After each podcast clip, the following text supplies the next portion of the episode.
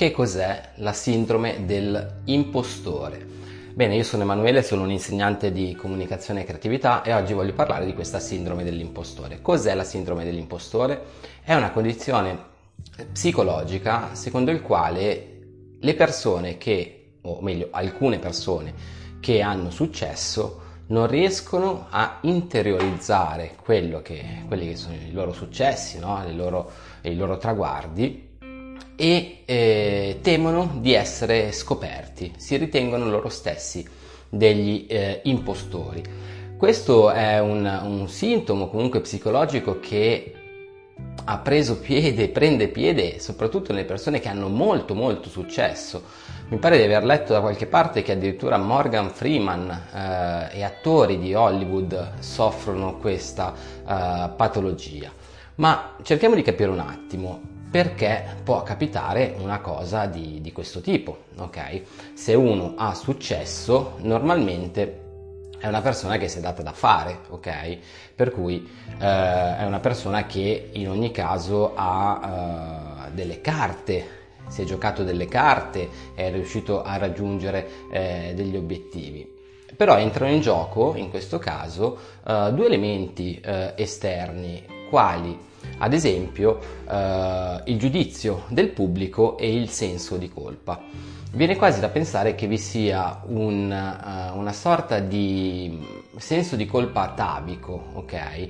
Dettato chiaramente dai dettami sociali, per cui chi ha successo normalmente viene visto come una persona che in qualche modo ce l'ha fatta per vie traverse, per vie oscure, per vie ombrose e per vie eh, torbide.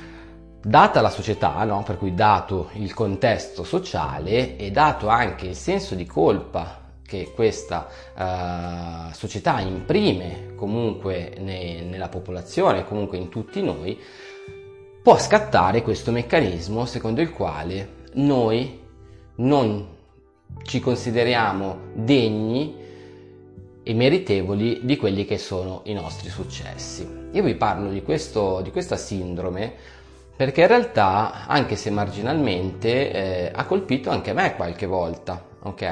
Eh, è quella sensazione che se dovessi descriverla, ehm, è un po', un po' difficile descriverla a parole, però è quel senso di colpa e quella soprattutto quell'attimo di incertezza secondo il quale ehm, noi mettiamo in dubbio quelli che sono i nostri, eh, i nostri traguardi. Okay?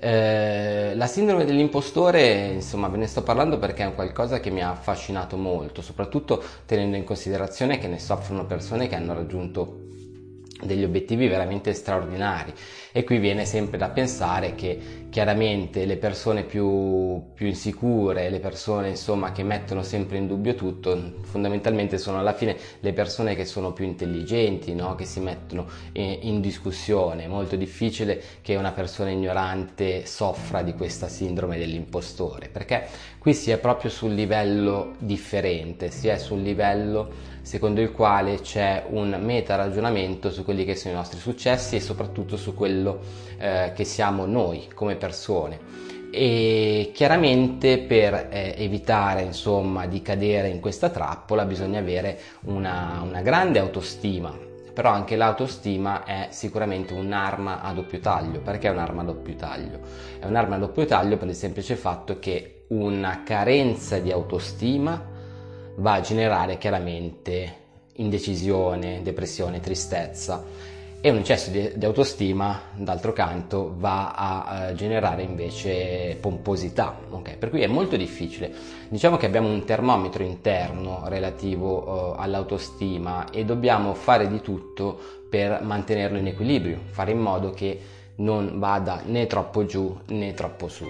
L'autostima è un tema che eh, a me è particolarmente caro. Eh, Ovviamente noi siamo il risultato di quello che è il nostro percorso di vita e sicuramente quello che posso andare a dire è che ehm, quello che è successo, i nostri ricordi, le nostre esperienze possono minare oppure esaltare quella che è la nostra uh, autostima. Uh, chiaramente penso che sia anche questo un discorso um, di attitudine eh, biologica fondamentalmente.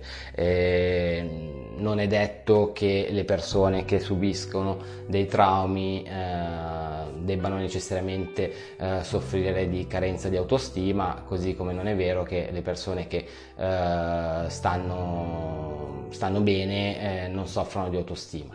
L'autostima è un qualcosa che secondo me nella vita va ricercata in continuazione.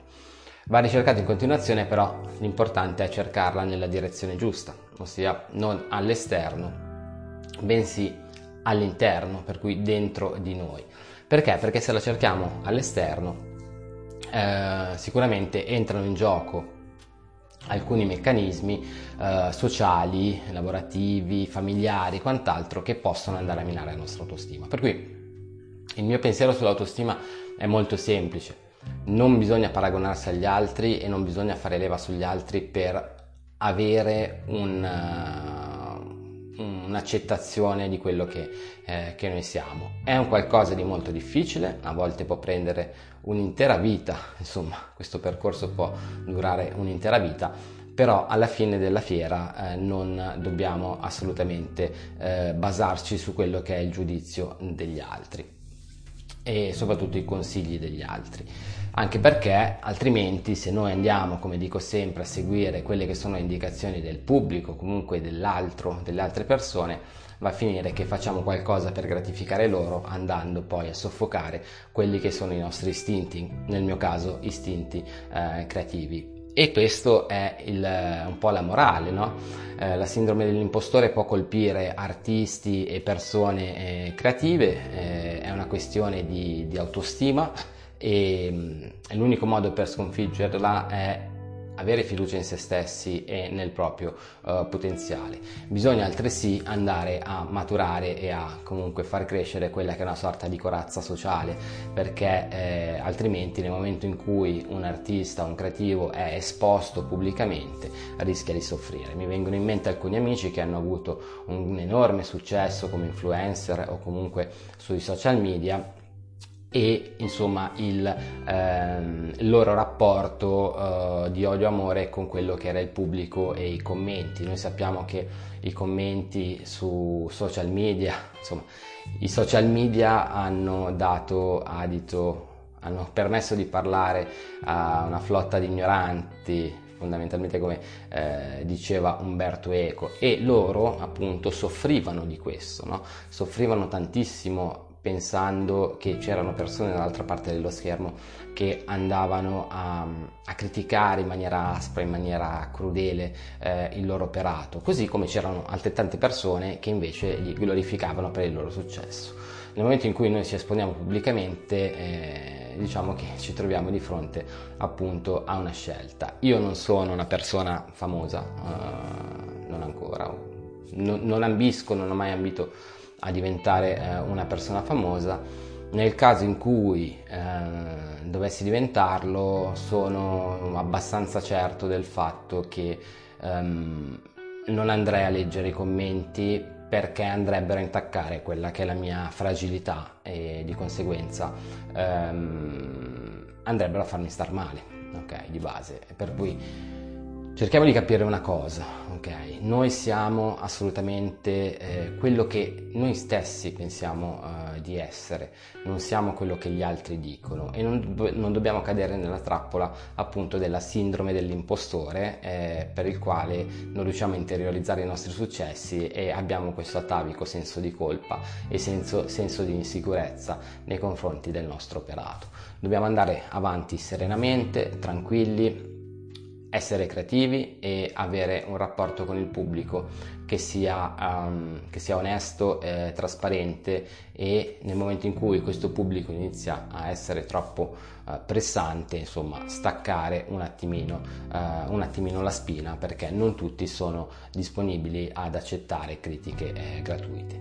Bene, questo era un piccolo uh, discorso che ho voluto fare sulla sindrome dell'impostore, come ho detto è una condizione psicologica che affligge le persone di successo, eh, ve ne ho parlato perché è un argomento che mi sta interessando in questo ultimo periodo e pensavo potesse fungere da spunto interessante anche per, eh, per voi. Io sono Emanuele, sono un insegnante eh, di creatività e di comunicazione. Potete visitare il mio sito jurassicacademy.it avere maggiori informazioni, vedere i videocorsi oppure prenotare una sessione di formazione con me. Vi ringrazio, vi saluto e se volete vi potete iscrivere al canale. Ciao!